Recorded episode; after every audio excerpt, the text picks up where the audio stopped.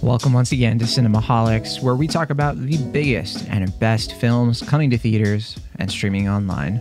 From the San Francisco Bay Area, I am John Agroni, chief editor of Cinemaholics. I'm also a film critic for Awards Watch, The Spool, and The Young Folks. And I'd subscribe to a YouTube channel if it was run by Andrew Garfield, I'm not gonna lie. From Pittsburgh, Pennsylvania, he is a pop culture writer for Cinema Blend, and he just sold his car so he can pay rent. It's Will Ashton. What up? You can find more episodes of Cinemaholics, including our full archive, on cinemaholics dot com. We also have written reviews and other bonus content for you to find there. You can write into the show anytime by sending us an email. We'd love to hear from you, cinemaholics podcast at gmail dot com. And if you'd like to support this podcast, keep the fun going, there's two main ways. First, you can become one of our patrons on patreon dot com slash cinemaholics, or you can get your hands on some Cinemaholics merchandise. We have a merch page on cinemaholics dot com, so get yourself a hoodie, mug, t-shirt, or shot glass. Links to all that and more are in the show notes. Will, quite a week ahead of us. We just had our Wrath of Man review come out yesterday. Uh, so I talked to Isaac Feldberg about that new Guy Ritchie, Jason Statham movie. You weren't there. I promised the listeners, though, that they would hear from you eventually. Yeah, I mean, uh, I unfortunately hadn't had a chance to see that film yet. I want to. I'm looking forward to seeing it in the theater when I am fully, uh, I guess, I, well, I am fully vaccinated now, but I have that, that trial period.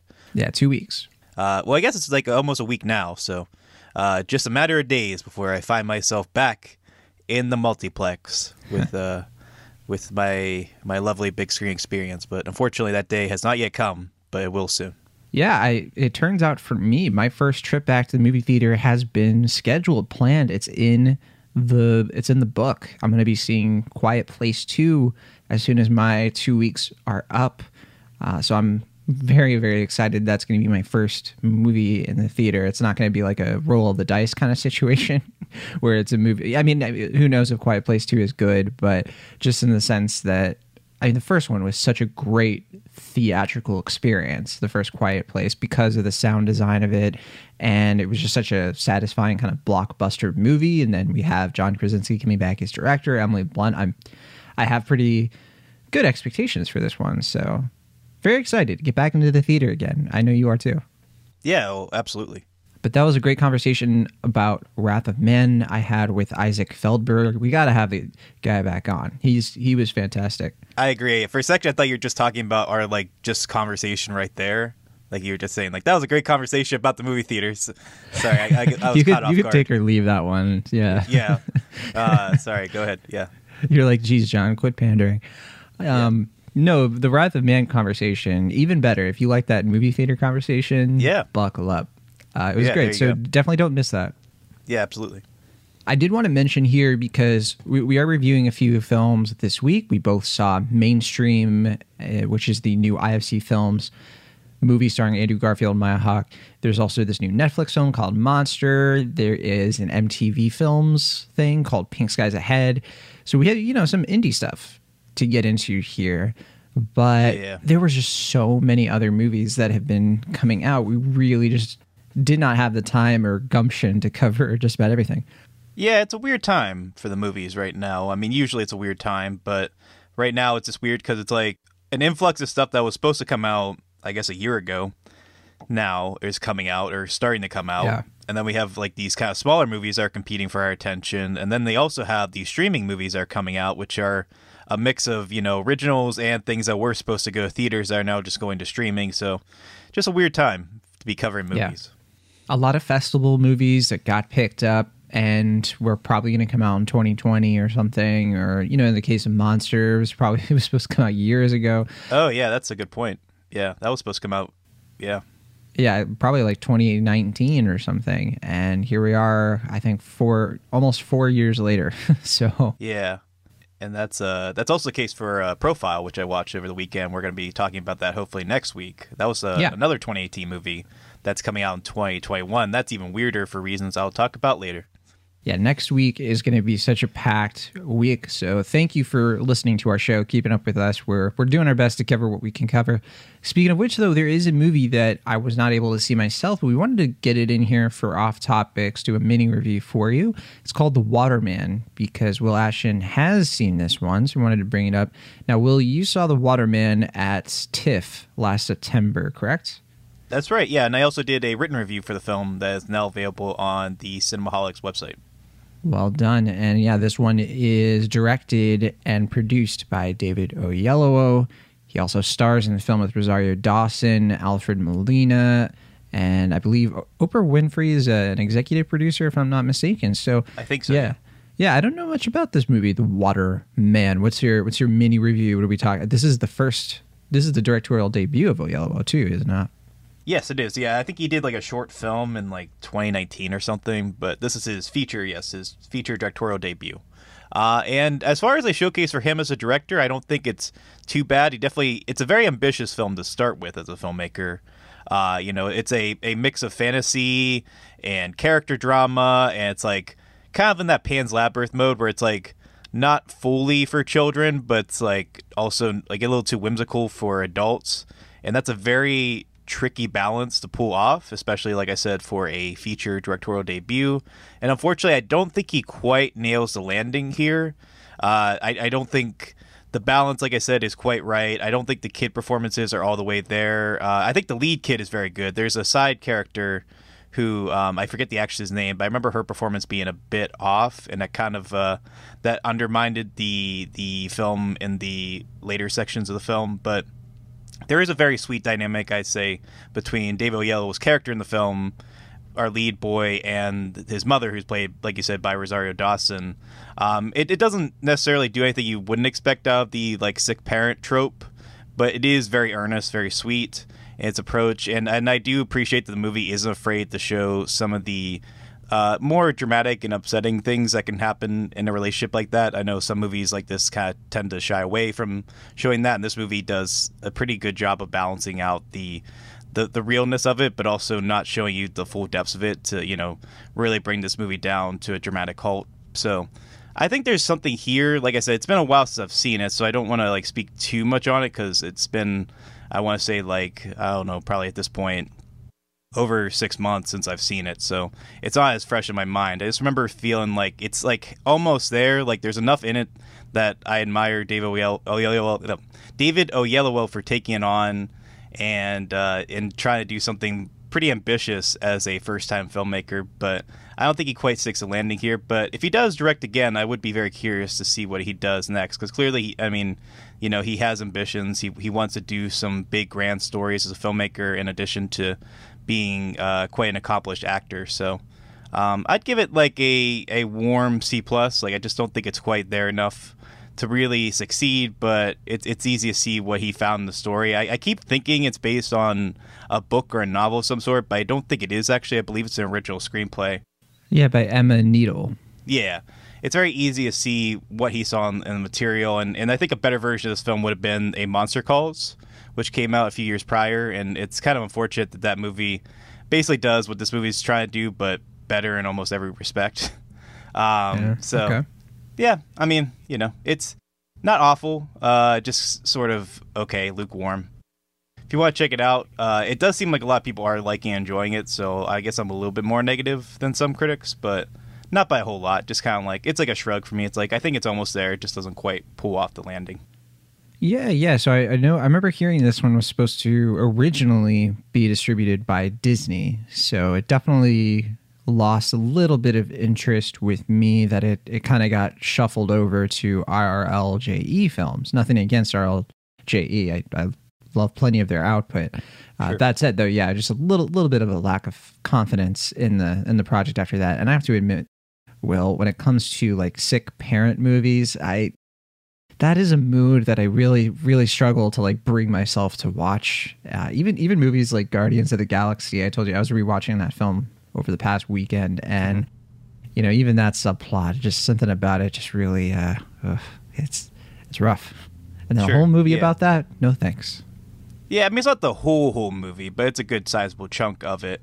Um, but I gotcha. would say, I mean, I think, um, like I said, I don't I don't think it's necessarily the quality of the film that that scared Disney away. I just have to imagine it's because, like I said, it's it's not like a super heartwarming film in the sense of like it, it like you said, it's like very depressing for early sections of the film, and it does feel like kind of more adult in its approach. So I have to imagine that Disney's like, I don't, we just don't really know how to sell this, okay, like to like like a wide audience. But um, just ba based on kind of having a morose tone, and uh, you know, like I said, if, like I, I, they didn't distribute a Monster Calls, right? That was like Universal or something like that. Mm-hmm. Yeah, I could see like someone like Universal picking it up, but um, well, I forget the name of the studio did pick it up. I'm, I'm, I'm R L J. Sure they'll, yeah, R L J. Yeah. They've they've done a few things of late, I know. So they've been they've been trying to come up, and uh, I can definitely see the appeal here because you know it's another Uh, star-studded film from a up-and-coming director, prominent actor. So I can see the play here. It just, I guess, doesn't quite work out for me. So it's a, a warm C plus, not a heartwarming C plus. Makes sense. There you go. Yeah. And, uh, yeah, it's ninety-two minutes long, and it's a seventy-nine percent on Rotten Tomatoes. So decent reviews. All right. I want to talk about Jupiter's Legacy real fast here. The new show on Netflix, and I watched the first season, which is made up of eight episodes, and this is like the latest superhero comic book adaptation show that we've oh, wow. gotten. I know, we've gotten so many in twenty twenty-one. And I've already talked a bit about my favorite comic book adaptation show this year so far, which is Invincible, the animated show. We did a whole episode about Invincible season one with Mekishan and Pierre. It was blast. That, that is a really great show. It's based on the Robert Kirkman comic.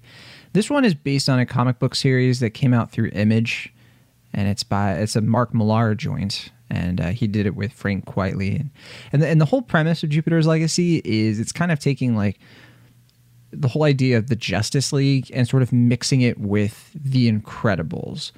And people might be like, Incredibles, don't you mean Fantastic Four? Because that's where Incredibles is really kind of... No, because I think Incredibles, that whole family dynamic where it's like parents and their kids have superpowers inherited from their parents. It's like that, except there's like a whole Justice League made up of, you know, parents and kids with superpowers. And the show takes place half in the modern day and then half in the late nineteen twenties, early nineteen thirties, like right as the Great Depression is happening. And there's this whole origin story happening in the background of the show of like, well, where did these people get their powers? Because there's this whole thing where the main guy, Josh Duhamel, he plays a guy named the Utopian, who's basically, I guess, kind of like Superman, you know, at least the archetype of Superman. He's not nearly as strong as Superman, basically. And he and his family, they age a lot slower. So even though he was like a fully grown man in nineteen twenty-nine, in the modern day, he's older, but he's he looks like he's in his like early fifties or something like that. And the show itself kind of like follows this family sort of dealing with like the, the kids are adults now. One of them, one of them's like very rebellious, and she's not very up to the superhero task of protecting the world. And then the parents are debating whether or not it's okay to kill people. They have like this code. I'm just gonna say it, this show this show sucks. It's lame. I I just I I was so bored during this show. I mean, like, Will, you know how you you told us this? It's called this thing about a the superhero fatigue. Sure. I don't think I'm the first to coin this phrase, but yes. I, I thought you were invented. Oh, it? really? Right. I thought so. All right, no. well, well, that's uh, that's awful nice of you, but I don't believe I am. I've I've felt trace amounts of superhero fatigue over the years.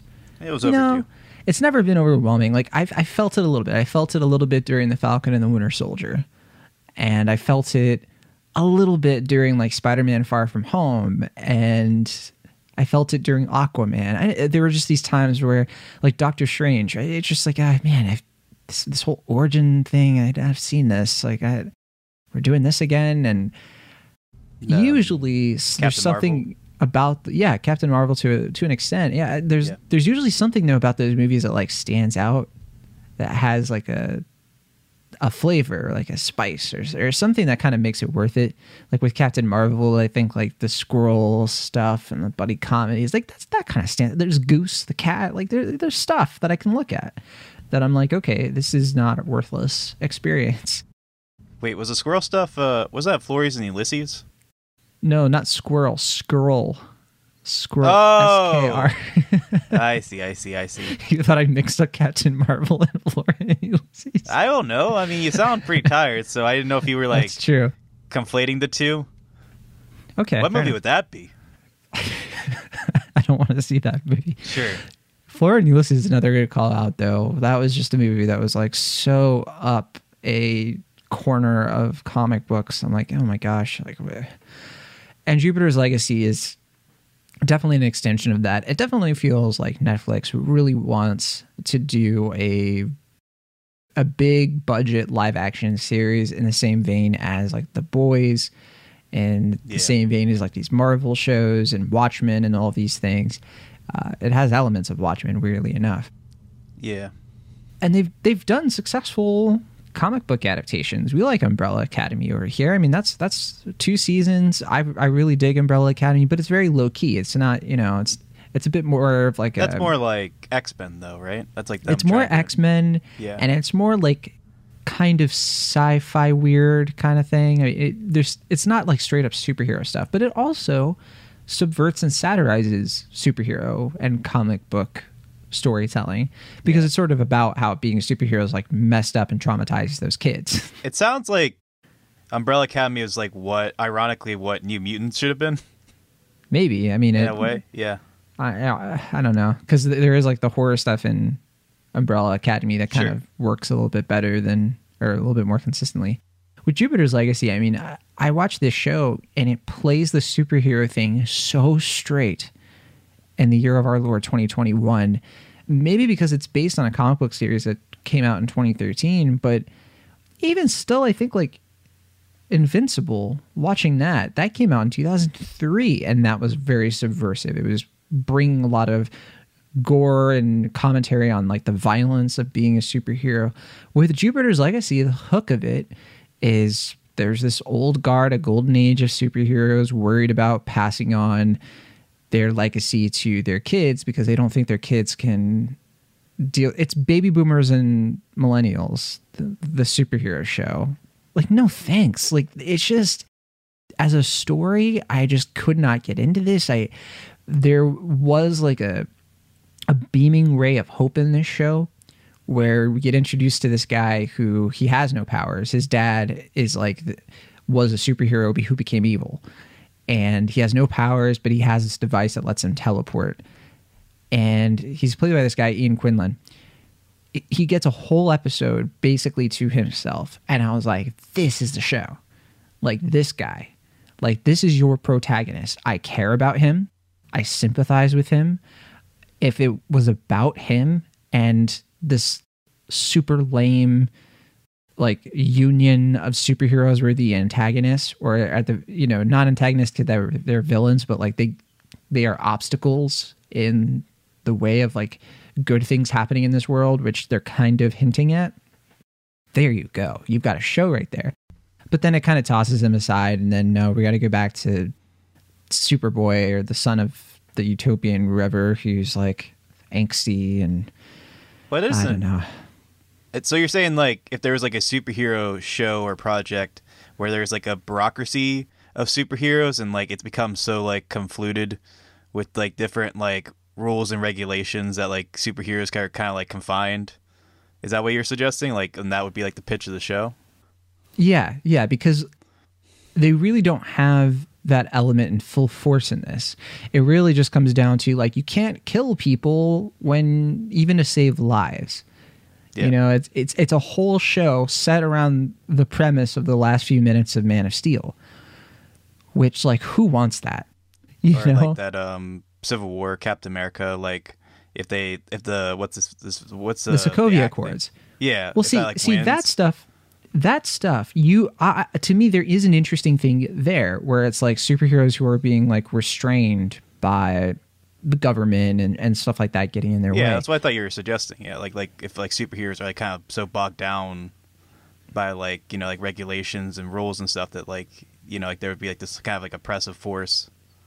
I don't know. I don't know if that's a good idea, but it's like kind of interesting. It would be a little different. A little bit. And and I assume that's what they want to go for in parts.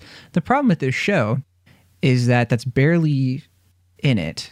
It, it really just comes down to like the the kids of the superheroes hating their lives, and then we cut back to this like weirdly realized backstory in like the nineteen twenties and nineteen thirties, which imagine a whole show centered around the most boring aspect of an origin story. For me, the most boring aspect of an, of an origin story is the part in between something bad happening and the part where they get their powers.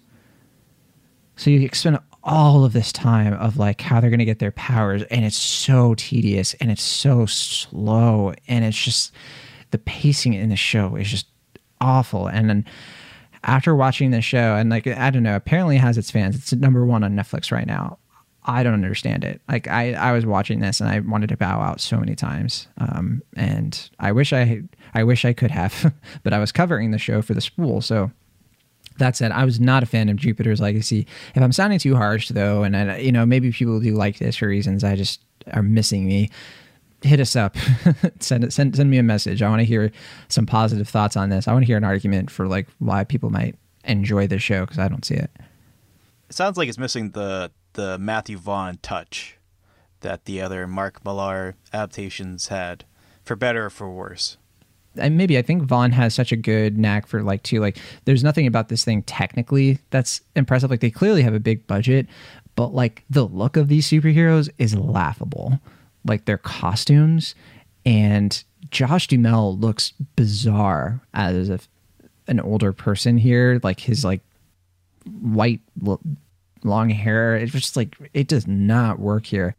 And I mean, Leslie Bibb pulls it off because it's Leslie Bibb, but yeah, she's great otherwise. Yeah, and they have this weird like make like coked up makeup they're putting on Ben Daniels, and I, Ben Daniels, what are you doing, man? This is so so beneath you. uh i i very much wish that uh th this had gone a little bit differently. So that is Jupiter's Legacy. I do not recommend checking it out, especially if you have any sort of fatigue with superheroes. I mean, I'll just, Will, you've commented how you think a lot of the Marvel movies look way too much the same, and like they yes. kind of have a bland visual style, particularly they with do. like the Civil War airport scene where they're running at each other. I don't know if that was the one I pointed out, but sure. The general aesthetic of Marvel is, is meant to be so familiar and boilerplate so as to, you know, not make the stylistic jumps between each character and property too jarring. But yeah, I, I feel like it makes visually uh, most of these movies kind of plain and, and shallow looking. Imagine two notches below that. Okay. And that's where we're at here. And it's played seriously and straight. Sure. That's Jupiter's Legacy. There you go. So there you go. All right. Well, that's enough for off topics. Let's talk about a movie. Two, uh, two things we loved. So hopefully we're going to jump into another thing that we just loved. Well, you know, like yeah. him or not. That is the tagline for the new movie, Mainstream. Who am I?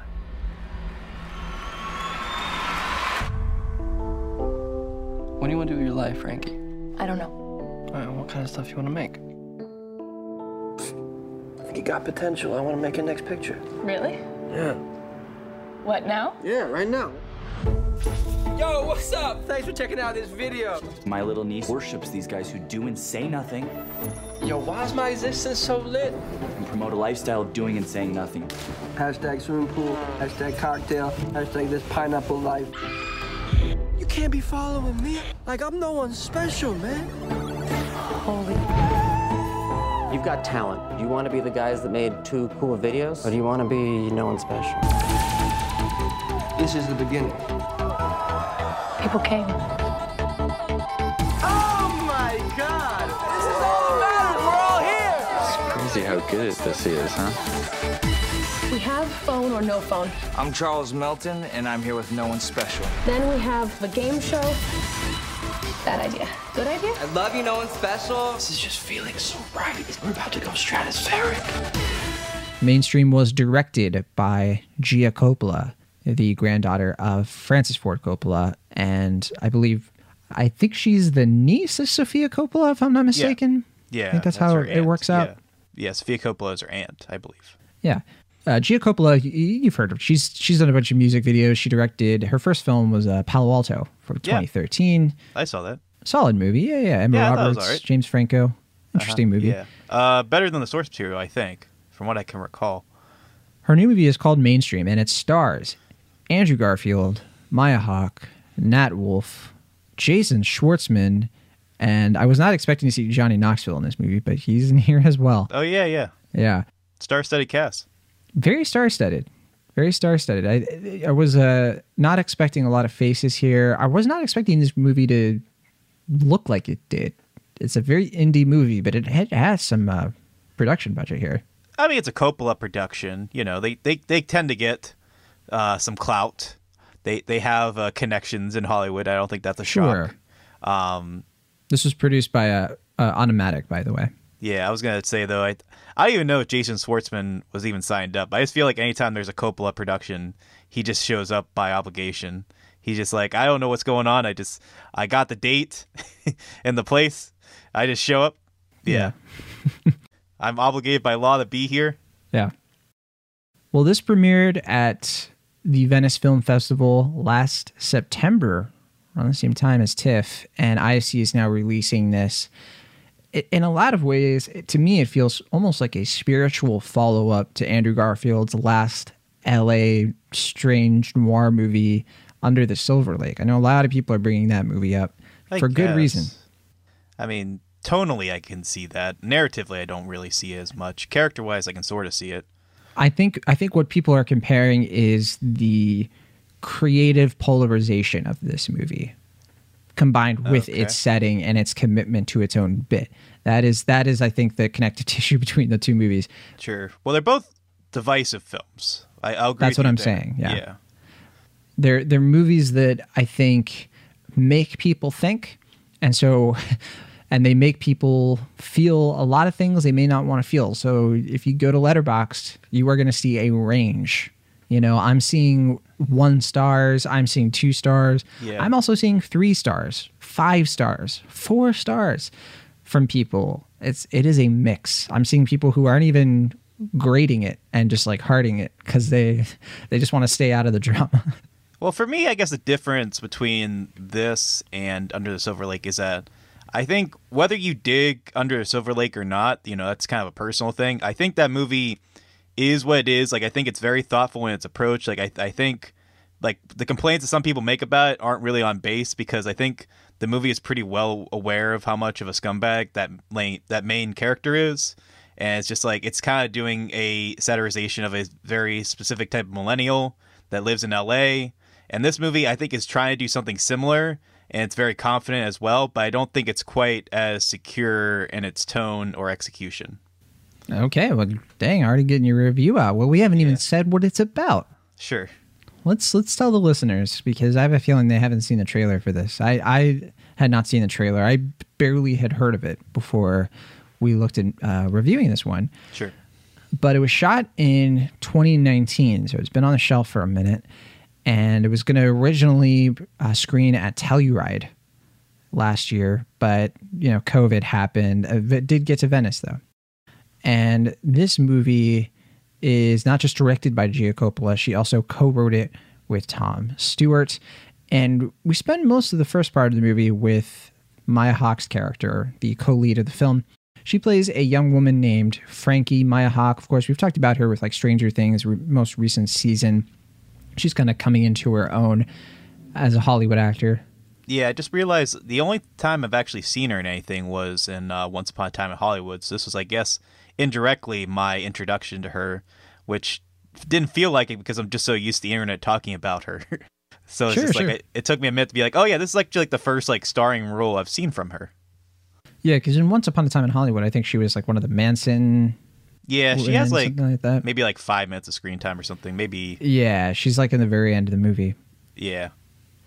But yeah, so Maya Hawke, she is definitely like carrying this film in the very beginning. And she she has like a dead end job at this bar that has like talent where we do, we do get to see uh, Colleen Camp show up. That's fun. And she has a run-in with this guy named Link, who is very eccentric, very just says a lot of stuff that whoa, he's doing that in public. And he's played, of course, by Andrew Garfield. At Frankie's job, she, of course, is being crushed on hard by one of the other bartenders, and they're kind of friends. He's friend-zoned. He's played by Nat Wolff, and his name is Jake. And eventually, Maya Hawke kind of, her, her character kind of comes to Link and is like, I, I need to film you. Like, she sees him as somebody who could make her internet famous. And that's, like, her main goal right now. She's definitely, she's she's not in school anymore. She's definitely not reaching the potential of her YouTube channel. She is like, early on in this film, which I appreciated, it it starts with that trope of like something reportedly going viral, but then of course it's not viral. She's just like, it's got like two thousand views. And I got a little kick out of that. I was like, that's realistic. But that's usually what happens there. But that said, she eventually concocts a plan because she thinks this this guy Link, he's so bizarre, he's so creative that if she just films him doing stuff or tries to put him in certain situations, people will really like him and people will subscribe to him, and she can sort of produce a YouTube channel. So this film is definitely a commentary on the internet and what people like and subscribe to, right? It is about influencer culture, and we see these three characters because Jake kind of comes on as a writer. Of course, he just wants to get close to Frankie. He's got a little crush. And there's like a little bit of a love triangle going on here. Least interesting thing about the movie, though. I think what's most interesting about this movie is the way Andrew Garfield's performance really informs a lot of what you're either going to like or love about, or sorry, like or love, what you're either going to like or don't like about this movie. And it, its takeaway is really, really tricky. There's some there's some stuff in here. Will, what did you think of this movie? Well, I guess I'm kind of of two minds on the film, because I think the movie itself, like the movie that Gia Coppola wants to make, is the type of film that I think is trying to be very forward-thinking, very much like, if we don't do something about this, this is what's going to happen. But it feels like that's already happened and we've already exceeded that point. So coming out of the gate, it already kind of feels dated. Like, this feels like the type of commentary we would have gotten in like twenty fourteen, maybe twenty fifteen, about internet culture and influence no, culture. No, I disagree. You disagree? twenty fourteen is way too long ago. I think this influencer culture is way more like twenty nineteen, twenty eighteen. Okay. Like this brand. Fair enough. Of it. Yeah. All right. Yeah. I'll, I'll split the difference. Say twenty eighteen.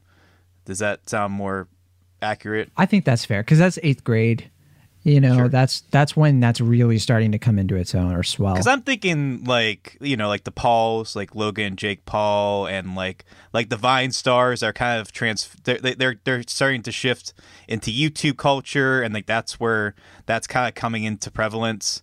That was re- but twenty fourteen, that was really early for it. Like, I don't think it, it was nearly at the prominence yeah. it is today. All right, I, my bad. I uh, that was too early. But um, yeah, so twenty eighteen is what. Sorry, I didn't mean to scold you or come sure. off that way.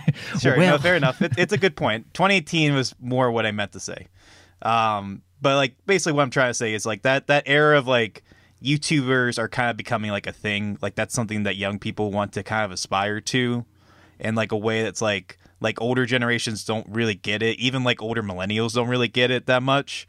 But like, you know, like like. Be- these like type of YouTubers are becoming like their own sort of movie stars for a younger generation, and it's like kind of weird because like their brand doesn't make a lot of sense. It's just like their general lifestyles, which are kind of like flamboyant and over the top, and like they don't really have like much of an identity besides like kind of like loud editing tactics and stuff like that. And I get like that's something they satirize, and I think that's something that's worth parodying, but like the movie itself kind of feels like what's saying about that doesn't really feel like anything we've really haven't already said at this point, like especially with all the trials that have gone through with the Pauls themselves. Like, they're such larger in life internet figures at this point that they kind of like they almost feel like parodies of themselves at this point.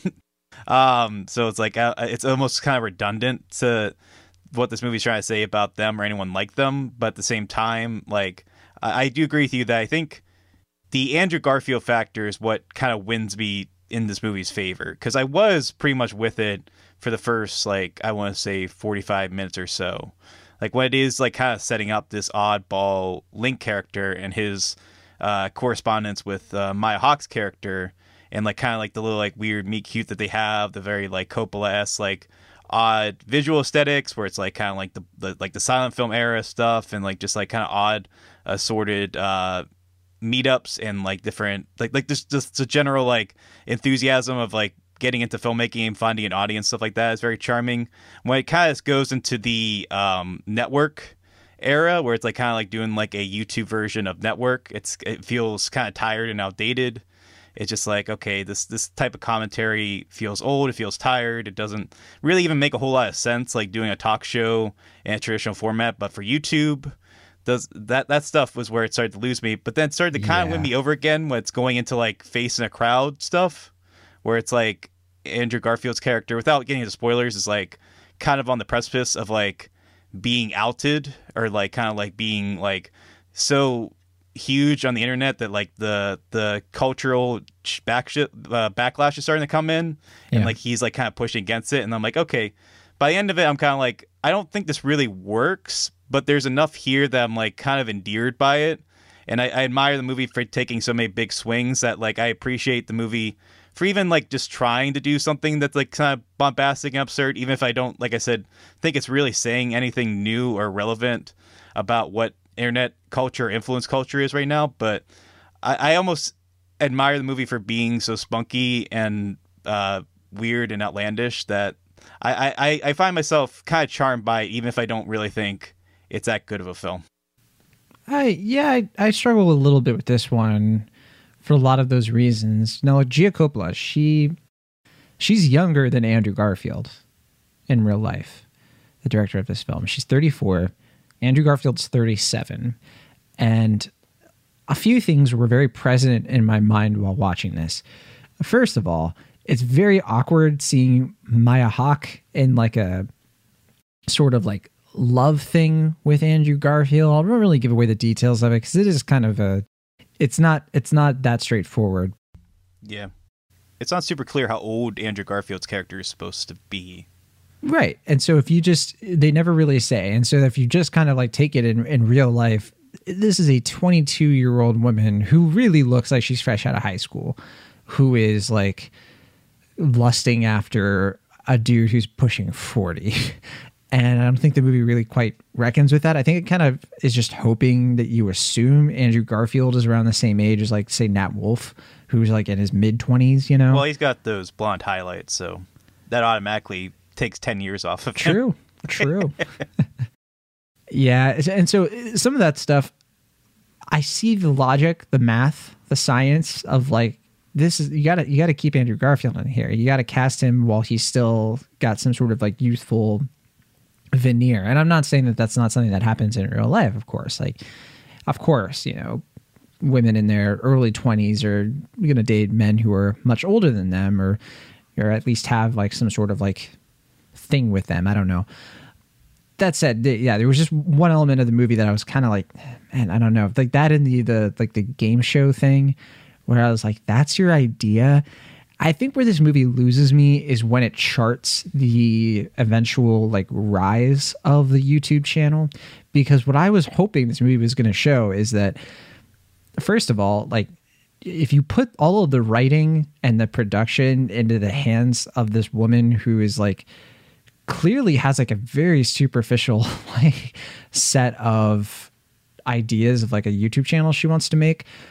I don't know. It just sort of like assumes like through a montage, this like meteoric rise. And I, I, I don't know. I just didn't buy it. Like I did not buy that this would have happened. I think that like one of two things has to happen. You either have to push a little harder on the influence of the Jason Schwartzman character, who kind of comes in and is like, I'll give you all a break here. But he seems to be profoundly hands-off. And I just don't think that's really quite how it works. Like, I really think, like, I'm not saying that, like, YouTube influencers do all this stuff solely through, like, agents and, and producers and things like that. I think that, like, this is just sort of saying kind of indirectly that that's all you need is like the budget, and your super individual ideas are just going to like shine th- through. Yeah. And I didn't quite follow that. Well, Yeah, it just like like most things in the movie, it kind of feels like two ideas at once. It's like the idea that you're suggesting that like this older producer influence is like there, and like kind of like the devil on their shoulder, like that's tempting them to the dark side of entertainment. Like that idea, like that he would be pushing them into like their worst impulses and stuff like that is an idea. But there's also like the idea that like he's this older guy who's like so profoundly out of touch, but wants to keep his relevance. So he's just like, hey, you know, like just whatever gets the clicks, baby, you know, just like that idea. And it's like you kind of have to pick one for the character, and then he's kind of disappears for the second half of the movie after a point, which is also mm-hmm. weird. And it's just like, yeah, it's I think that's kind of my general issue with the movie, is that like it's trying to be very specific and satirize a particularly new era of uh entertainment culture in a very like sneering and biting way, but it's not really too super direct in terms of like who it wants to target and like who it's really poking at, either due to a general like lack of understanding of what that culture is, or like not really sh like having a firm point in terms of like what it wants to say about that culture and its influence. So it feels like that's, I agree with you that like, I think by that midpoint, that's where it started to lose me as well. Cause just like, this feels like so out of date to like, like, like the, the idea of like what they believe, like the rise of influence culture is, just feels like what a boomer would kind of feel like it is when it's like something totally different now. Exactly. Yeah, and just like that's, I agree with you. Like, because I think the spunky like kids are kind of like trying to find their fame, and like you said, like they have this like kind of superficial idea of like what internet culture is or like what internet fame is. That's actually kind of charming and sweet, and I kind of like those moments. But then the second half is where it, it dipped away. I think I think this movie would have worked so much better if they had always been on like the cusp of something that would have pushed them into like, a, like, like the a, stratosphere, like a Nightcrawler thing. Exactly. Yeah, kind of yeah. like that. Just just this just this like zone of like you're not quite there yet, and that's what's like pushing them to try to go that one extra step further to what they think that they want. But I don't know, the movie kind of like pushes them to like they reach, basically they get what they want. And then it's all about like, well, how do we keep it? How do we maintain it? And I think that would have been more interesting if they had been they had re reached that zone of like maybe they have only have like a hundred thousand subscribers or something. You know what I'm saying? Instead of it going like way farther than that, and they're like, we're almost there. Like we're getting so close to this thing yep. taking off, but people are starting to lose interest. How do we like what do we do to really get this thing even farther? And like yep. that kind of pressure, that tension, the Jason Schwartzman person being like. Maybe starting to lose faith in them. I don't know. This movie's missing that because yeah. it's missing what really drives Link to do what he does in this movie. I think that he just he just like wanders through the script here. I think I would be fine with that in terms of Link if he didn't become the main character in the second half of the film. And I understand why he becomes the main character because he's like the most dynamic personality here, and he's like also the star of the film with Andrew Garfield. So that's like that kind of makes sense. But like you say, he's like kind of like a blank slate in terms of a character, and like when Mia Hawke, or sorry, Maya Hawke is um, no longer becoming like the lead focus here, it, it kind of loses its way because it's like her character is like, it's not super original, but it is sort of defined. And like you said, like there's so much ambiguity that's thrown onto Andrew Garfield's character that we can't really emotionally latch on to anything with him because like the movie has been so vague about who he is for most of the film. Right. So it's just like, yeah, it's just like, it just kind of feels like, like you can kind of do, like I said, like the Nightcrawler thing where like we're watching a man like become like, like as you were joking, like the Joker or something, like, like he kind of just becomes like this, like this parody of himself and like kind of just like loses his way due to fame or like this like power hungry uh, drive to like, you know, f to find like that next step that you're applying. Or we can kind of focus on the producer. It's like watching us in horror as like, you know, like this person that like this, well, like, you know, kind of eccentric, but like good hearted guy who's like wants to send a message about the hypocrisies of internet culture, like becomes like a parody of himself. Like you can kind of do both. But like I said, it's like two ideas at once. And the movie's kind of doing both without doing either.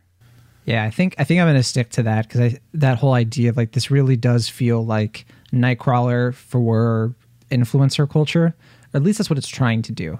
I don't think it's as successful, but I, I do respect the hustle here. I really respect what it's doing at the very end when it's starting to really showcase the like twistedness of this character. The the face in the crowd moment, basically. Oh, absolutely. Yeah. Which I like. I, I that won me over again a little bit. Mm-hmm. Yeah. There's some really great iconography in this movie. We haven't talked about it on a very technical level, besides that it looks good. I mean, like we were saying at the very beginning. Yeah, I mean, it's probably visually the best looking film of the three films we're going to talk about this week. Oh, easily yeah, for me. Yeah, yeah. I just, yeah, I, th I think that it's like dynamic. It's there's. It, I was thinking of like one perfect shot like several times in this movie, and I, I really want to hype up Maya Hawke here. I don't think she has the best writing in this movie, but she's selling something really shallow and what could have been really insufferable if we had a lesser performer here. I've said before, she's young and she's still kind of like clearly like finding her way as an actor, but I there's something about her presence. Like she really has like I think a lot of electricity on screen without trying that hard. Like she's never like fighting Andrew Garfield for attention or yeah. She knows like her character is able to just let him steal scenes, but you don't lose her, which is what makes it even sadder that the writing is what does that to her later yes. in the film, to your point. And that's, that's a big disappointment for me. I would have liked this a lot more if we had really stuck to her perspective throughout the whole way. Yeah, I mean, I'm not super sold on her yet as an actress, but I think, like you're saying, like, I think it just felt that comes more from, like, inexperience. Like, I don't think she's just, like, I, I do agree with you. I think she has that presence, and I think she has, like, the it factor that could make her a star. But like I don't I don't know if she really has defined herself enough as an actress to really like sell a movie or like carry a movie at this point.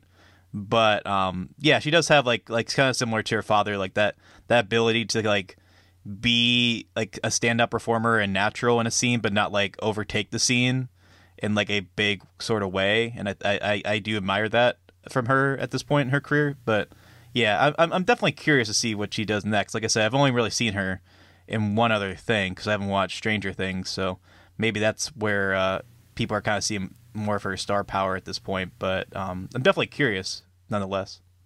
Yeah, she. But yeah, if you look at all three of those performances, clearly, clearly she's she's having a moment. Uh, like she has potential here that is really strong, and we we didn't mention. Yeah, she's uh, Ethan Hawke's daughter as well as Uma Thurman, which you can. Could definitely tell there's a scene in this movie harkening straight back to Pulp Fiction very directly. Uh, so that was a lot of fun. We haven't mentioned Nat Wolff much because he really is the big afterthought of this movie. I guess that's kind of the point. I think I, I don't mind Nat Wolff as an actor or anything. I've liked him in a, a few things, but yeah, th this was definitely one part of the movie that was very, very weak for me. It was very tropey. I mean, I've, you've seen this guy in so many movies. Like, you know what's coming. It's even on the screenplay seems like trying to kind of write him out. Just like, eh, let's just do this thing we have to do with him. All right, back to Andrew Garfield. Yeah, yeah. You're just, you know, for this character, I think at this point, you really got to add something extra to the to the character, and they, they try a few things. They're like, well, he needs to be like the conscience, you know, and I don't know, I don't I don't think that's really well realized, but I think you could have um, done something like like maybe like like he had like a troublesome past or something, and they have to distance themselves from him, and they have to like make a moral choice between like friendship or fame. That could have been interesting, but like yeah, like they just kind of do the normal like he likes her and doesn't like the ideas that they're spouting and stuff like that. So oh well, yeah. Boohoo, you know, it's like, yeah, that's very high. It's very high school. And I, I guess like this movie is trying to treat these kids like kids in that way. This definitely doesn't feel like a Gen Z interpretation though. Like it really, they really don't feel like that at all. And they're not Gen Z. I think literally, yeah. I think they're, I think Maya Hawke is technically Gen Z or like yeah, no, right at the cusp. Um, well, I think if she's twenty-two, she would be Gen Z, right? I think so, yeah, because I think millennials are like twenty-three, twenty-four, so she's like right yeah. on the line. And then, yeah, Nat Wolff, Andrew Garfield are like comfortable millennials, like kind of a well, definitely Garfield, but yeah. yeah. Um, Nat Wolff, I'm not sure how old he is, but um, I, that makes sense. Yeah, I just have a feeling that like the movie for like this moment in history, this like Gen Z YouTube influencer culture, I think the, the defining anthem of this time is probably not going to come from a millennial, or if it does, it's going to be a much younger one. Uh, no disrespect to Gia Coppola or Tom Stewart. I actually don't know if Tom Stewart is a millennial or anything like that. So I, I just think that it probably needs to come from like that voice to really make sense of it for other people. in my opinion. Yeah. Um. I mean, I, I don't think you saw Spree from last year that that had um, what's his face, Steve. Yes, from, from Stranger, Stranger Things. Things. What? Oh, uh, I forget his name. Whatever. Um. I apologize because I, I I thought he was really good in Spree, and that was a movie that's like kind of tried to also parody and satirize influence culture. And I'm not saying that that movie is amazing, but I think it's a lot better and a lot more willing to take risks in terms of like what it's saying about influence culture. And it's also kind of doing the Nightcrawler thing. And I, I just kept thinking about that movie and being like, you know, like, like I said, not an amazing movie, but like that movie is clearly trying to do this whole thing and just doing it a lot better and a lot more realistic in terms of style and, and approach. Like the narrative of it gets super outlandish and weird and stuff like that, which I like. See, I don't know about Spree, but I do know like Nerve.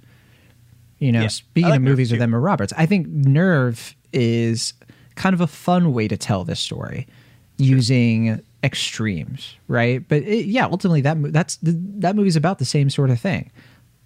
So I don't know, I I don't, I don't think this is it, but right, I got I I'll admit I was absorbed throughout this movie. This is one of those movies that I liked watching because I really liked these performances. But then the more I've thought about it since I've seen it, I've been like, that was kind of shallow in a lot of ways. I'm, I, it's not a film I think I'll ever revisit, honestly. But I think there's a lot of cool stuff. I, I'm a C plus. Yeah, I, I think I'm a C plus as well. Like I, like I said um, to you before, like I, I can't imagine someone who's Gen Z watching this and being like, yes, this is what it's like right now. Like I just imagine them being like, oh, yeah. Like I just imagine them being like, oh, this is cringe. Like this is like not, not like what it is right now. Like this is a millennial or a boomer trying to to scold us for being us. And it's just like, yeah, like like that's the other thing too, is like the movie does get pretty preachy towards the second half, and that that also kind of undermines it because it just feels like, you know, like old man yells at cloud kind of thing. It's just like, okay, like, you know, I mean, like I, I like obviously it's like a satire, so it's going to be critical of this generation, but at the same time, like, you know, like it just kind of like if it's if it's also being out of date and it's trying to scold you, then it just feels like extra cringy. But I do agree with you. Like, I was never really bored watching this. Like, I was constantly, uh, constantly intrigued by Andrew Garfield's performance. I was constantly kind of amused by like where he was going, he was willing to go as an actor with this character. And I think as a footnote in his career, as this like, like now he's doing like kind of more character-driven stuff with um, Silence and, like you said, Under the Silver Lake, and even uh, Hacksaw Ridge, which isn't an amazing film either, but I think he's good in that.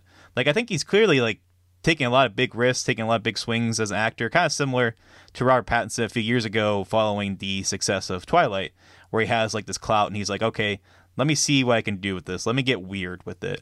And I admire yeah. that. And I think that's like, I think that's the appeal here, is that like, like if you're doing a retrospective on Andrew Garfield, you're going to show clips from this movie and be like, oh wow. Like if you like show like the end scene, like, okay, I'd, I'd, I'd be willing to check that out. Like that's a weird performance. Like let's, let's see what this guy's going to do. And yeah, how come nobody talked about this movie back in twenty twenty-one? Right. Exactly, yeah. And it's just like, oh, okay, yeah, this wasn't it wasn't that great. Yeah. But yeah, I mean, as a showcase for him, and, and like you said, um, as a, a star vehicle for Maya Hawke, I think it's a good footnote movie in terms of like, okay, like this is like a showcase of what they can do. Let's see other directors do something better with them. Or like other better movies, I mean, because I think Gia Coppola, I liked her first movie. I think she's, uh, you know, she's she's carving an interesting little niche for herself. Like, I don't think she's trying to be Francis Ford Coppola. And I don't think she's even trying to be uh, Sofia Coppola. But, you know, she she definitely wants to to talk about a a certain generational divide, like certain kind of cultures in L A and stuff like that. And I'm willing to explore yeah. that with other movies. Like she, I said, she's like, the babysitter. Yeah. I liked um, Palo Alto. Like, I think she has a very unique little like style and stuff like that that that seems to to kind of ring true to like what she wants to say, but. And that's not L A, to be clear. Palo Alto is Northern California. Sorry, sorry, with the California is what I meant. Um, but um, with a a um, where was I going with that? I don't know. I lost my train of thought there. But anyway, sorry. You like Gia Coppola? Yeah, I like Gia Coppola. I think, she, yeah, I think she's she's uh, doing her own little thing, and and I, I I applaud her for that. I think she's kind of lost her way with this one, which, you know, tends to happen with sophomore films, and hopefully the next one's better. Yeah. What are you gonna do? All right. Well, that is Mainstream, and uh, it was our mainstream this past week. It is available to watch right now on demand. You can rent or buy it, and it's only ninety-four minutes long, clean hour thirty-four, and its Rotten Tomatoes score. Have you seen its Rotten Tomatoes? I saw it was like twenty-seven percent. It's at twenty-eight now. Okay, somebody liked it. Yeah, somebody somebody gave it. It's only out of eighteen reviews, so yeah. I, I'm not sure, but uh, how it's going to go from there. But it's yeah, average rating is three point eight out of ten. So big old yikes. Uh, I think it's it's another Under the Silver Lake in that respect, at least. There you go, another connective. I mean, I'm curious to see what the the movie's legacy is after this. Like I said, like like people did find Under the Silver Lake, and like I said, I do like that sure. movie. I like it quite a bit. Yeah. Um, Corey and I talked about it in a bonus episode, I believe, on this very podcast. Um, and uh, I I could maybe see that being the case here, like this movie kind of finding its audience just based on Andrew Garfield's performance. But I don't know. I'm not really seeing it. But who knows? Let's talk about a new film that just came out on Netflix, and I use new very sparingly. This is the film we were talking about earlier that premiered at Sundance in, you guessed it, twenty eighteen, January twenty eighteen as well. It was acquired by Netflix, and it's only just now getting its release three years later. And for that reason, you're going to see Kelvin Harrison Junior in this movie playing a high schooler. Fresh face. Very difficult for yeah. me to like put those things together, because I'm like, oh my gosh, like, because we've seen him in a bunch of stuff lately where he's he's like in his mid to late twenties. Well, in he was a, a lot of movies, a high schooler in the the two movies he did fairly recently around this time, right? Loose and um, Loose and Waves. Uh, Waves, yeah, yeah, yeah. Very very good films. Uh, I really really liked Loose, and yeah, it's just it, I think he got to this point. I think he was also kind of young in uh, It Comes at Night, if I remember. But I think, though, he he's like in his, I think he's like twenty-six or something like that. I think at this point, I just, I can't see him that way anymore. Maybe because after seeing like The High Note and just a couple other things he did last year, I just, I see him as a high schooler, and I, I just look like I'm looking back in time or something at a movie that came out years ago. I guess it did. So looking at like a yearbook from like the past, like, oh, okay. Yeah, there you go. Yeah, wow. Hey, you grow up. Yeah. Uh, that said, he is the, the main star in this film alongside Jennifer Ely, Tim Blake Nelson, A$AP Rocky, John David Washington, Jennifer Hudson, yeah. Naz Jones, and Jeffrey Wright. Mm-hmm. Yeah, that's, you can tell this movie is from the past, because John David Washington, you know, now an actual star. Yeah. Is like playing this like minor supporting role. That's right. That's right. Yeah. Yeah. Because I think when this came out, yeah, he was just about to come out with Black Klansman, which uh, was kind of the beginning of, yeah, his uh, his first wave of star power there. Well, he had Ballers before that, but yeah. Yeah. I think I think the Black Klansman, like in the film scene, is what really kind of, oh, for sure, because of the Oscar, yeah, nomination. Yeah. So, yeah. And then, yeah, uh, Anthony Mandler directed this film. He's like a music video director mostly. Uh, he's done a lot of stuff with Rihanna. Oh, really? Wow. Who could have told? Who could have told you that? Wow. Okay. All right. Yeah. No. I. I. I. I. Sorry. I don't mean to jump into your, your synopsis.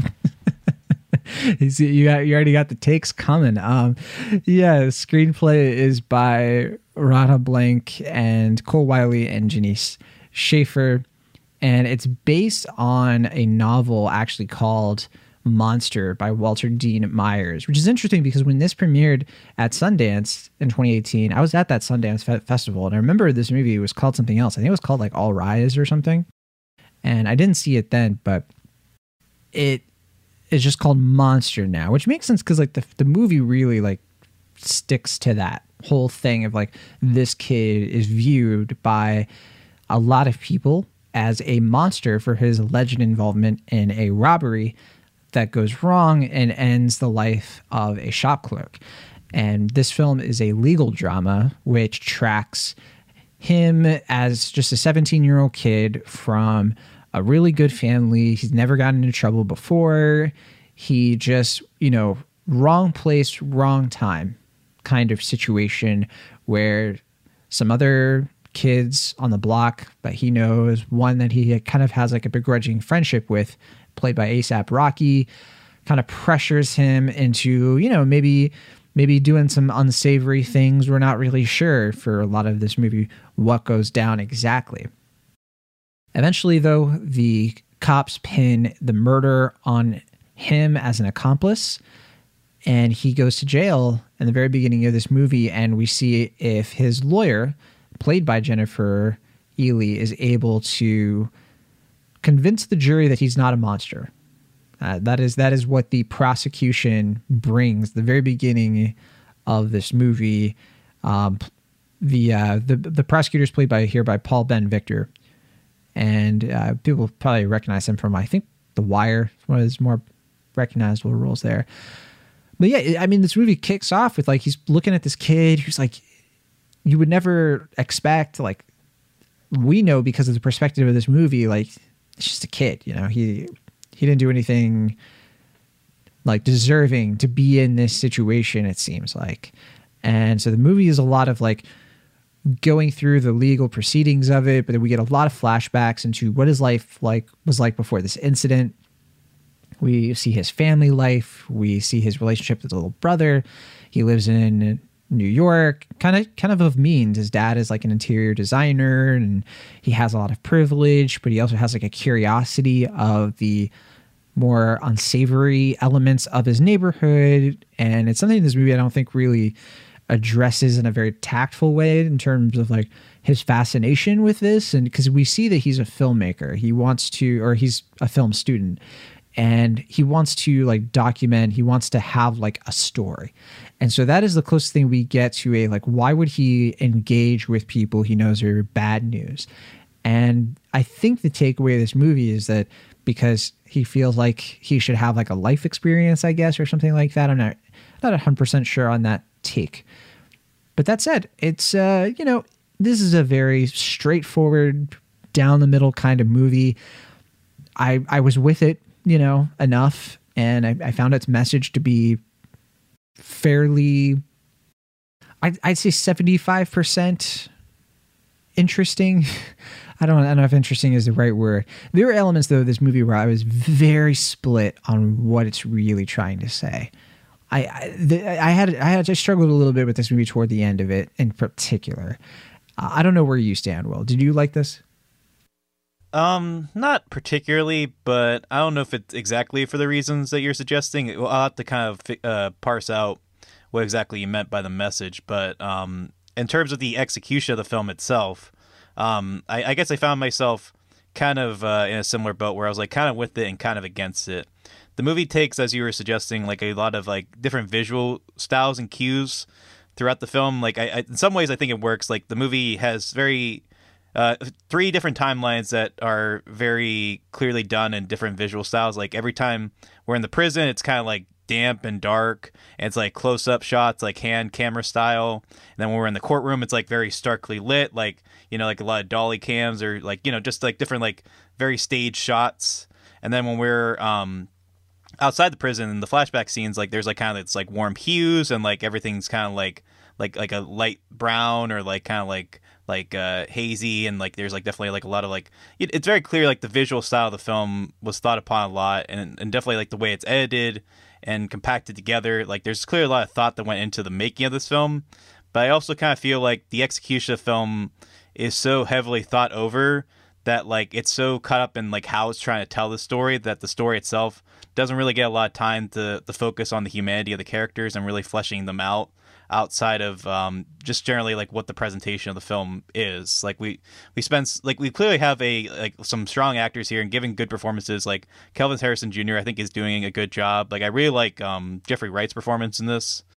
Jennifer Hudson I think is good. Like uh Tim Blake Nelson's always nice to see him. Jennifer Ely, I think she's pretty good here, but I just don't really get a lot of time to understand them as humans. Like I feel so much of the the movie is focused on how it's trying to present these characters, how it's trying to visually approach this narrative, that the execution of it just kind of undermines the, the dramatic urgency of the film to the point where it kind of overindulges itself to the point of being like kind of melodramatic at times and like overly heightened everything to the point where it does kind of lose the raw humanity that I think is vital to telling the story, especially a character piece like this, where it's like you said, like kind of focusing on like the character himself trying to find his voice, trying to find himself, while also battling the perception of the public and how they might view him and his association with this crime.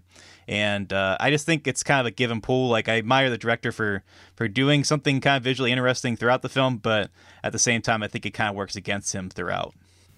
Yeah, I, I think you're going to find me guilty of not liking this movie very much. And I think it's because I just found it to be a little over the top. And I, I think that it, it has good intentions.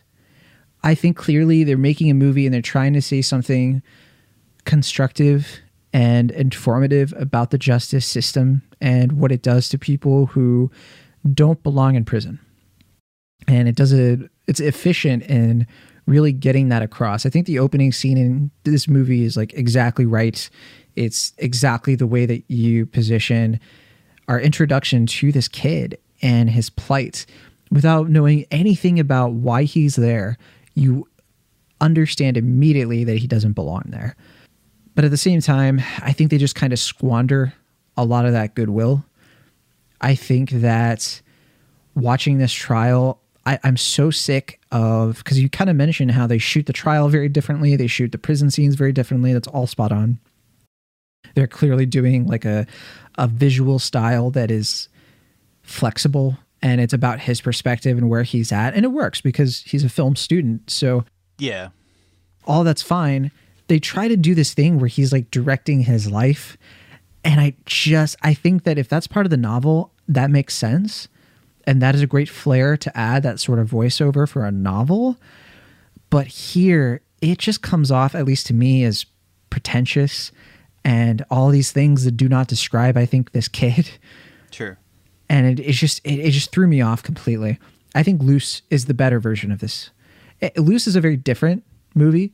It's not about a kid who's like being put in jail or anything like that, but it is about a teenager who is sort of torn between cultural, societal expectations and how they view themselves. That's ultimately what Loose is about. And Loose is so much more original and inventive with the way it portrays high school, with the way it portrays high school relationships and things and dynamics between students and teachers. Here, it's like really just straight and uninteresting to me, the way that it tackles this this idea of this kid who just, uh, these courtroom scenes that I feel like that you could have seen them in like Trial Chicago seven or something. And then it's like the prison scenes, I think, lack a lot of teeth. I think that they kind of avoid brutalizing this kid and putting a lot of misery into the film, and I do appreciate that. But at the same time, it's it doesn't have quite the right balance, because then you just sort of find yourself being like unsold, I think, by the what's going on in, in this movie, if that makes any sense. No, I agree. I mean, I think I was kind of okay with the general sort of pretensions of the film, because like I felt they were trying to mirror the character and like his perspective on the situation, how like his influences are are very much like he's just like emulating the people that he likes from a filmmaking standpoint. And like if the movie was commenting on that more, I think I would have been okay with it.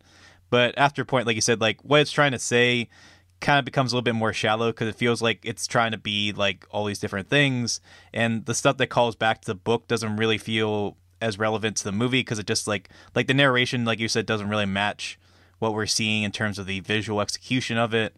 So I'm constantly thinking about the book and like the narration of it, and like like him like right. telling this other story while he's telling this story at the same time.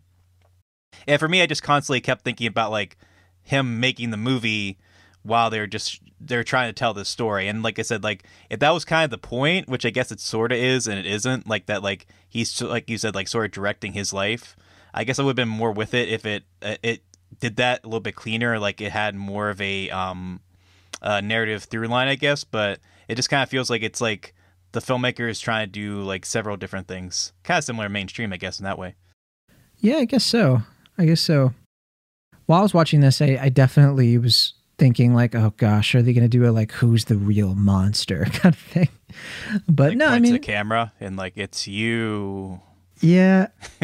I, I don't want to make it sound like this film is like really bad or that it, it fails in every respect. It's just frustrating because there are good scenes here. I really like the scene, for example, where we're first introduced to Jennifer Ely's character, and you just feel the hopelessness when he just sees himself as another name in a book of people who she just sort of is going to write off, because how could, you know, here here is yet another a young black man saying that he is innocent, and this his white defense lawyer, you can just sort of tell that she just, here we go again with this, and she just doesn't seem to be invested. And it's a scene that's really important and really crucial in setting up their dynamic, because clearly that doesn't last. But I, I don't know, I just wish the film had more of those standout scenes that are just like that in the opening scene. I, they just feel efficient. They feel like really well thought through. Other scenes here, it, it it's just a lot of like limping to the finish line a little bit of like, yeah, we we, we kind of have to get through this part of the movie. We have to get through this montage of witnesses. We have to do this part of the movie where the, you know, the teacher gets on the stand. I don't know. It just all feels very not uh, equally investing all the way through. Yeah, it's a bit scripted. It's a little heavy handed. Um, yeah, I mean, I think, I don't know. I don't really know um, much about the filmmaker or anything like that, but I'm getting the vibe that like, I think the movie, the filmmakers, they thought so much about this movie that they kind of lost their way afterwards. Like they're, they they put so much thought into like how the movie should be presented, what they're trying to say, that I think those like raw human moments are sort of few and far between, because they're so focused on either the visual or storytelling aspects of the film that that we kind of need more of those character moments to really make those moments stand out. And unfortunately, I just don't think the movie kind of finds that balance between the humanity and the visual aesthetics. I also think it's fairly irresponsible to invoke Rashomon, but then have a pretty objective, like, and then here's what happened exactly, you know, of having yeah, like an, weird about that. Yeah, even twelve Angry Men, you know, wisely doesn't try that. It doesn't show us at the very end of that movie, okay, well, here's what happened. You know, not, that's, that's kind of what I'm getting at.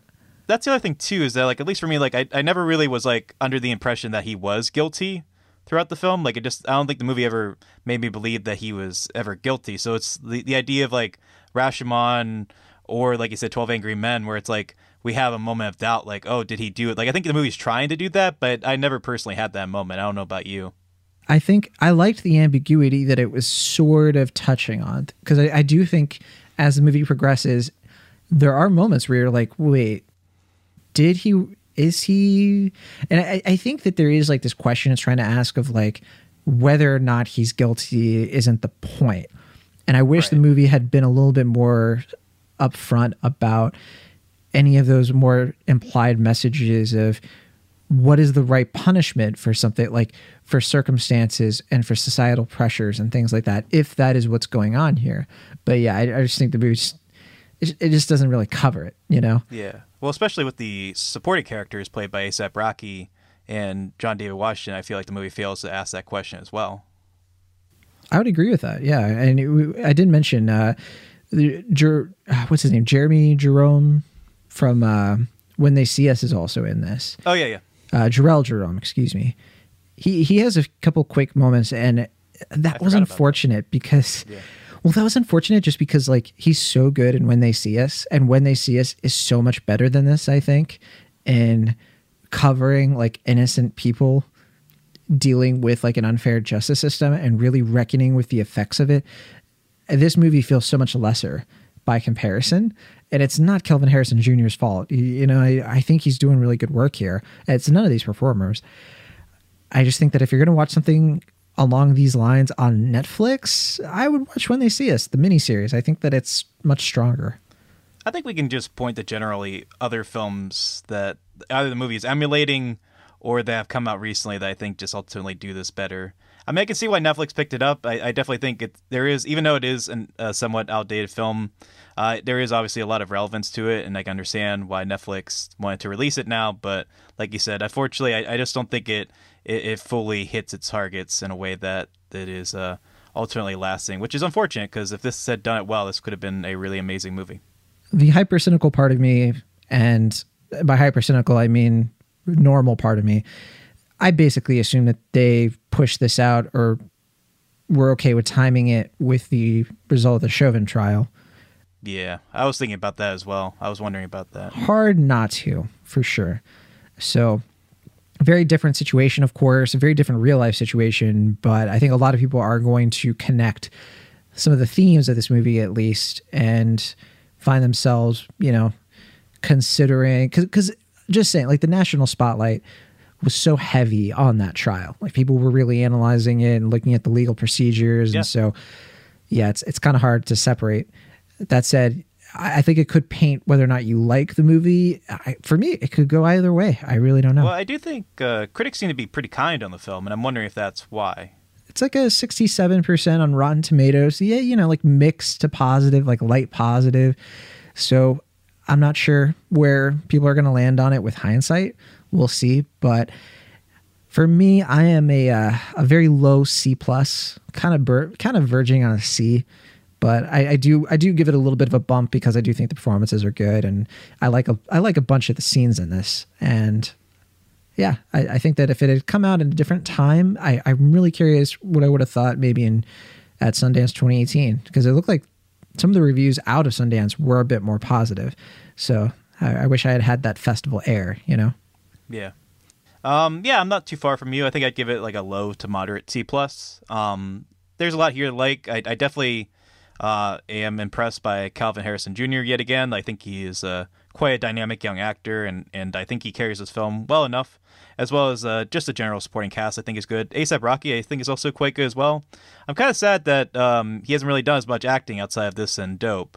Yeah, I, no. I think he's pretty charismatic, and uh, I, th I think he's a good supporting actor. I don't know if he's going to do any lead stuff in the future, but I like him as an actor. I think he's good. I'd, I'd like to see him do more stuff. Yeah, he, he has a lot of charm. Yeah, so um, I, I I think there's a lot to value here. I, I, I do actually try to generally admire the film for having a strong visual style, but like I say, I also think that kind of undermines what it's doing because it gets so caught up in how it's telling its story that it doesn't focus on the story it's trying to tell. So uh, moderate C plus for me. Should mention that with uh, A$AP Rocky, wasn't he arrested a couple years ago? Oh, was he? I don't know. I think he assaulted somebody. If oh, I, really? Oh, jeez. I'd have to look into that. I don't want to. I don't want to uh, talk slander or anything. So yeah. Well, I did not know about that. I I'll, I'll say that up front. Yeah, it is, it's like as soon as I said, like, yeah, A$AP Rocky, wait a minute. um, I'm not sure if, uh, yeah. Well, yeah, like I said, didn't know about that. That said, though, um, I mean, he's he's had issues. Like he he was like a drug dealer in his earlier life and complicated past. Very talented guy.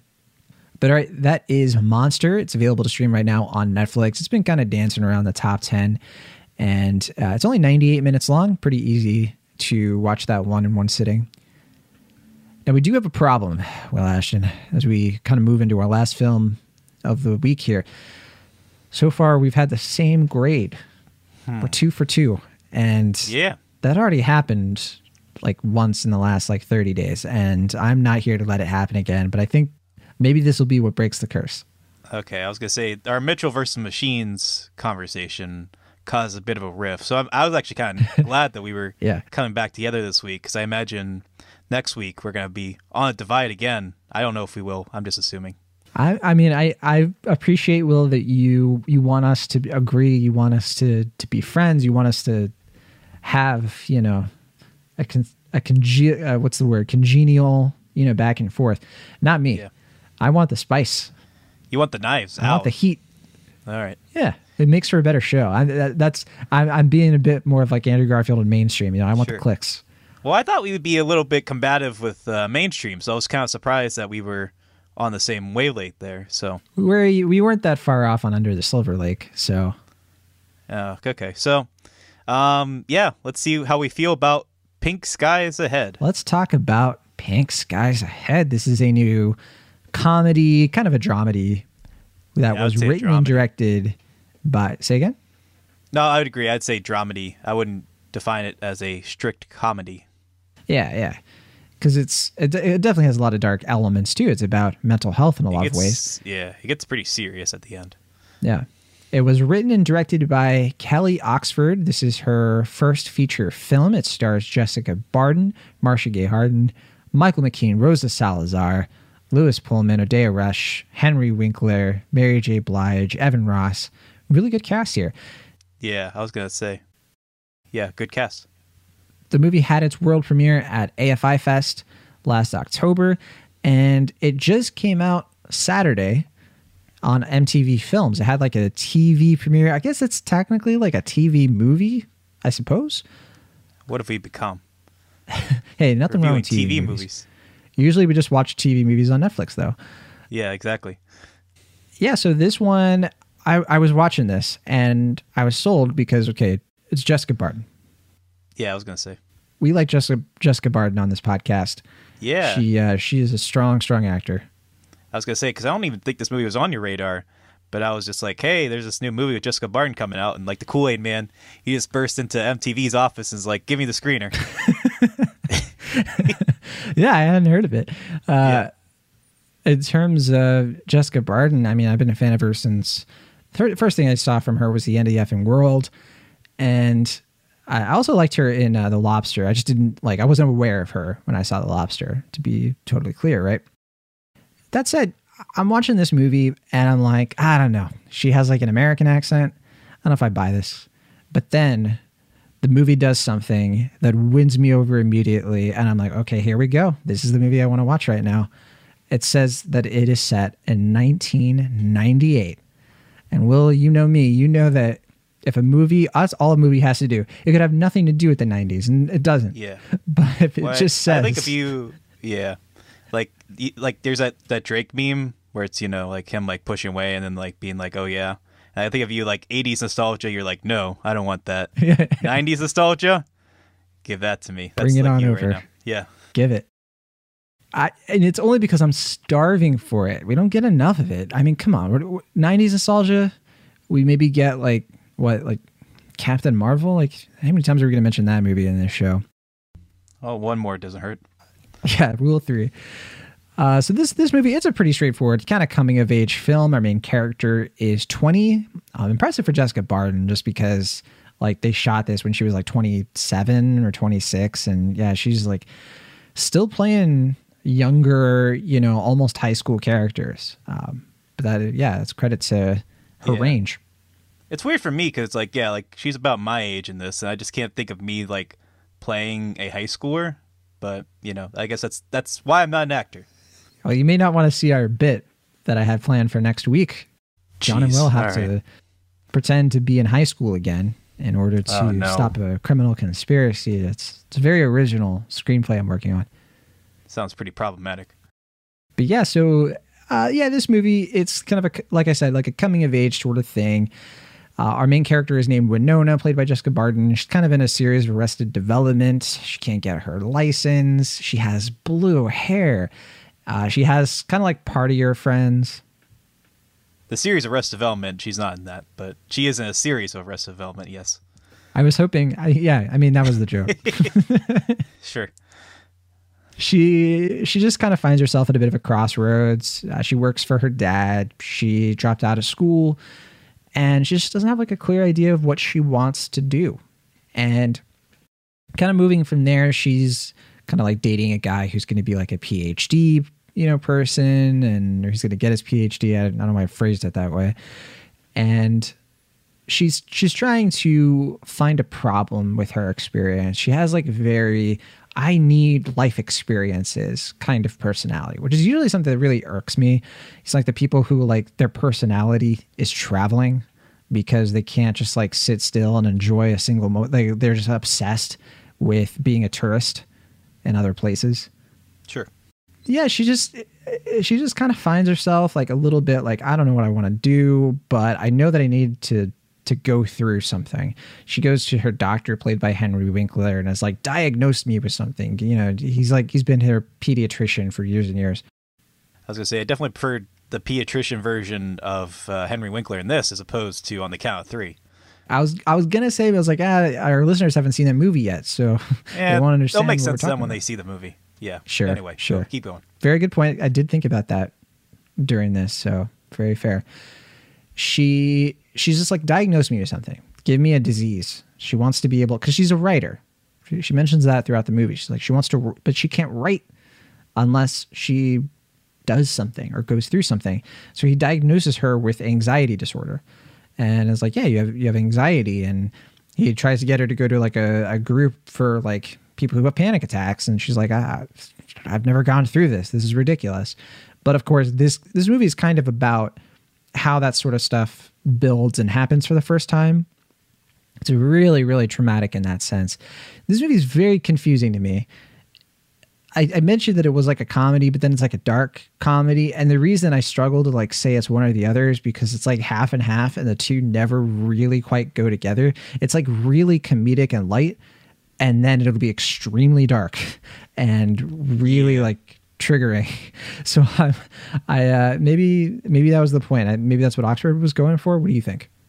Um, I, I think it's a bit of that. And I think it's also that um, she's a first time filmmaker. I don't think she's done any short films or anything like that. I haven't checked, so I could be speaking out of turn. But I mean, she comes from a writing background. And I know, generally speaking, when writers go to direct and they haven't had any directing experience, they, they tend not to always nail those tone balances.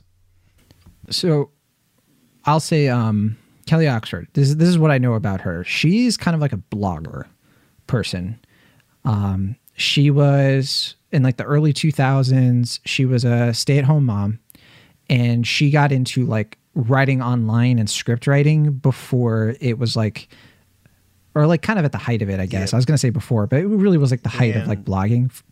Yeah. And she gained a huge following during that time. She was like one of the first like really big like Twitter influencers for like say, the yeah. writing community. In like two thousand nine, when that was like kind of yeah. a, a new thing to do. She was in the first wave, and she kind of, uh, you know, she she's connected to people like Diablo Cody, for example. She's written for oh, like T V shows. Yeah, she's worked with like Jessica Alba, and uh, one thing, uh, she, she's she's written a few books too. Yeah, books of essays. Yeah, uh, she's one of her biggest like moments of notoriety on Twitter was uh, during the twenty sixteen election. She was kind of at like the the height of like Me Too and stuff, where okay. she like yeah she she was one of the ones who like used the hashtag. She wasn't the first, but she used the hashtag not okay, and was like, tweet me your your first assaults, like in the aftermath oh. of the uh the uh, Donald Trump uh tapes, right? Okay. Yeah. So yeah, she's very very like hyper brand kind of person, very provocative, very like very outspoken about her beliefs and everything like uh-huh. that. I don't think she has made any short films. I think she worked on like a, she's done something inside the nineties before that. It was like a show uh, she was working on for Hulu, but I don't know if it ever came out. I remember hearing about it, and I think that was the last I heard of it. So yeah. Now we have this. Yeah. Yeah. I mean, I think she was involved as like a writer and an actress on that show, right? I don't know if she was directing it, but she could have been. I don't know. I th I think, yeah, she was, I know she was working on it. I, I assume she was writing it and maybe was a showrunner. Yeah, that makes sense. Um, but anyway, yeah. So uh, new beyond the filmmaking scene. Yeah. Yeah. Uh, yeah. Which, I mean, you know, I, I think she's, she's pretty well known in the literary scene. Like both of her books, I believe, have been bestsellers, but um, you know, she's not really as well known outside of like the uh, the blogging and Twitter sphere for some folks. So a little uh, uh, yeah. refresher isn't too bad. Yeah, yeah. Well, I imagine a lot of people like we we, we have younger listeners. I, I feel like she's not somebody like, you know, the teens and college aged sure. Cinemaholics have probably heard of too much, because I, I to be fair, I haven't really heard Uh, from her in like yeah. it feels like four or five years. So it's kind of interesting to see her come back and and with this, you know, something for M T V. And I don't know, I, I struggled a bit with this movie. It has things I love in it. It has actors I love. It has a story that is really personal to me. I you know, I've had panic attacks. I've you know, it's something that runs in my family. It's it's something that I always appreciate a, a film having a deft hand in. And I think she did, she she depicts this sort of situation and this sort of condition really accurately, um, almost to a fault. But I just I don't think I ever quite connected with this movie. Did you?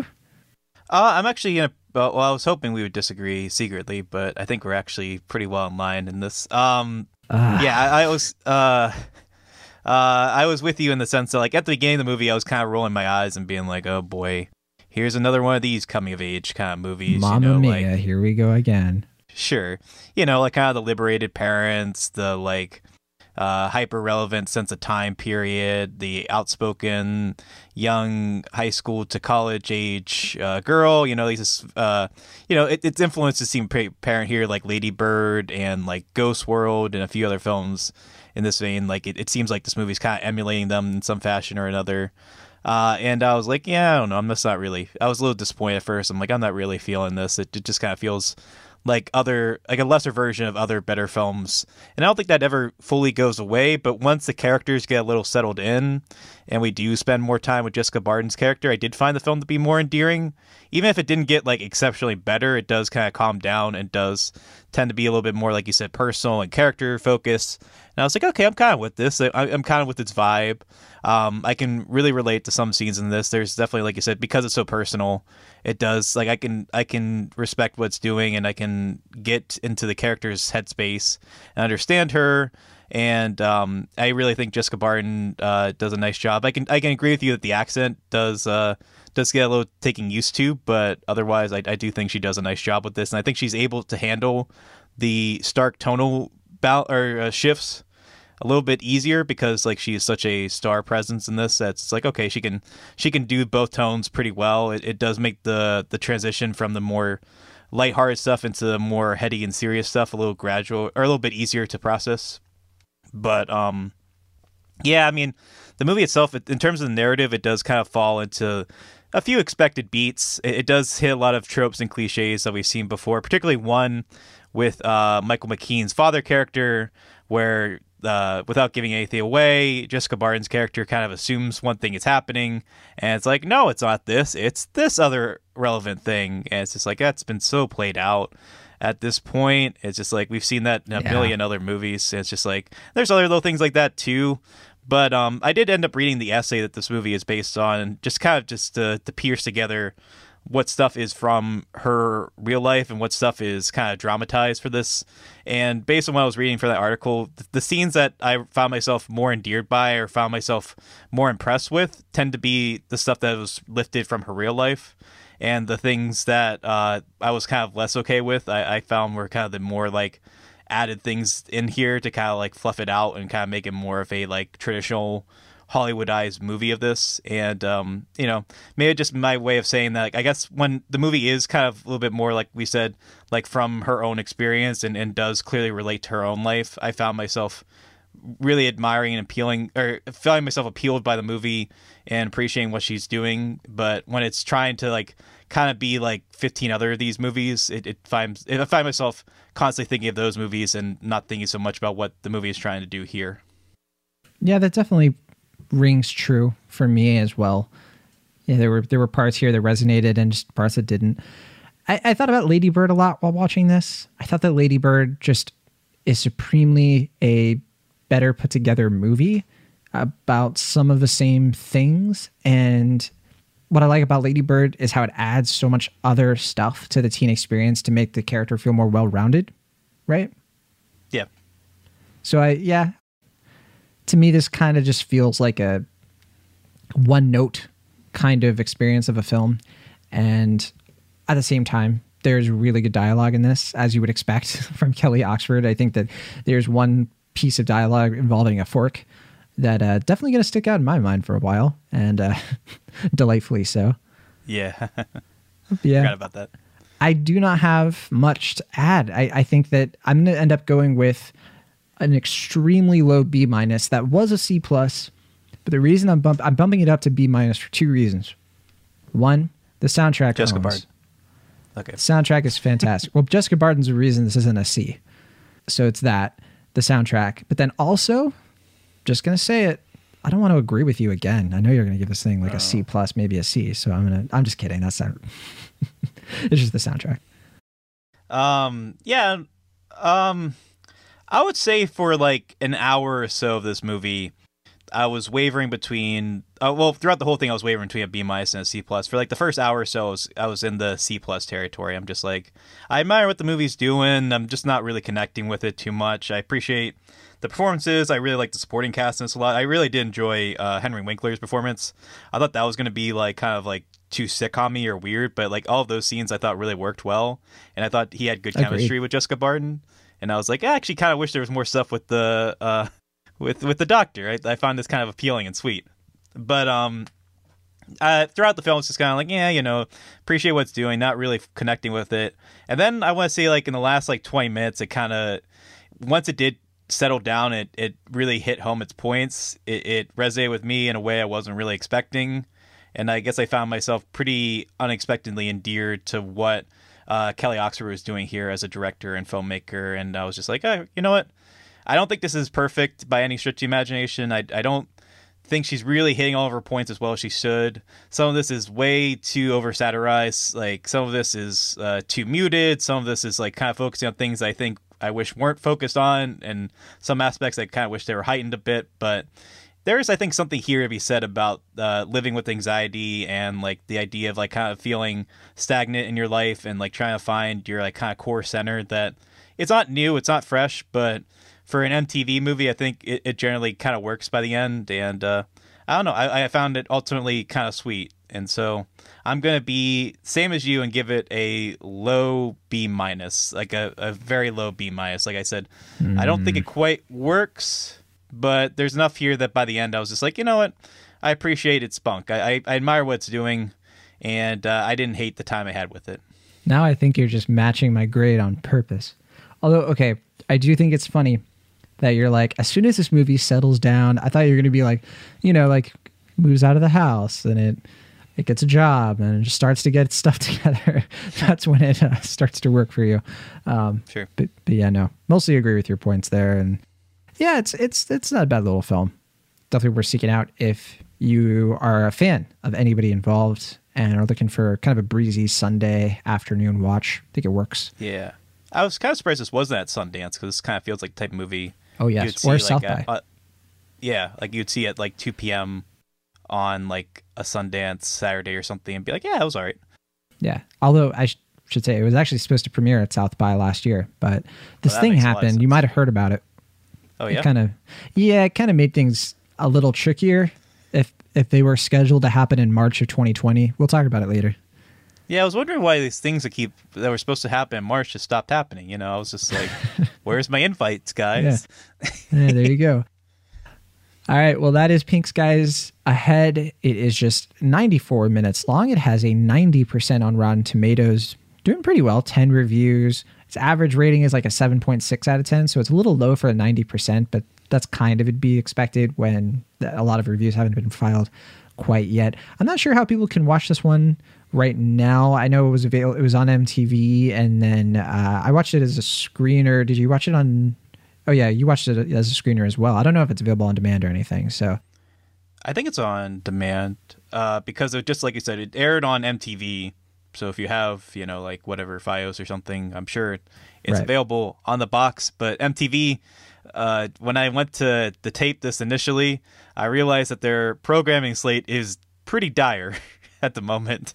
Yeah. It's just basically like ridiculousness episodes and then like movies that came out like ten years ago. So my guess is that they're going to be playing this movie a lot on M T V. So if you're tuning into this, Uh, check M T V if it's, see if it's playing now. If not, it'll probably play sometime soon. That's it for us this week. We'll be back next week to review who knows what. A lot of films coming out.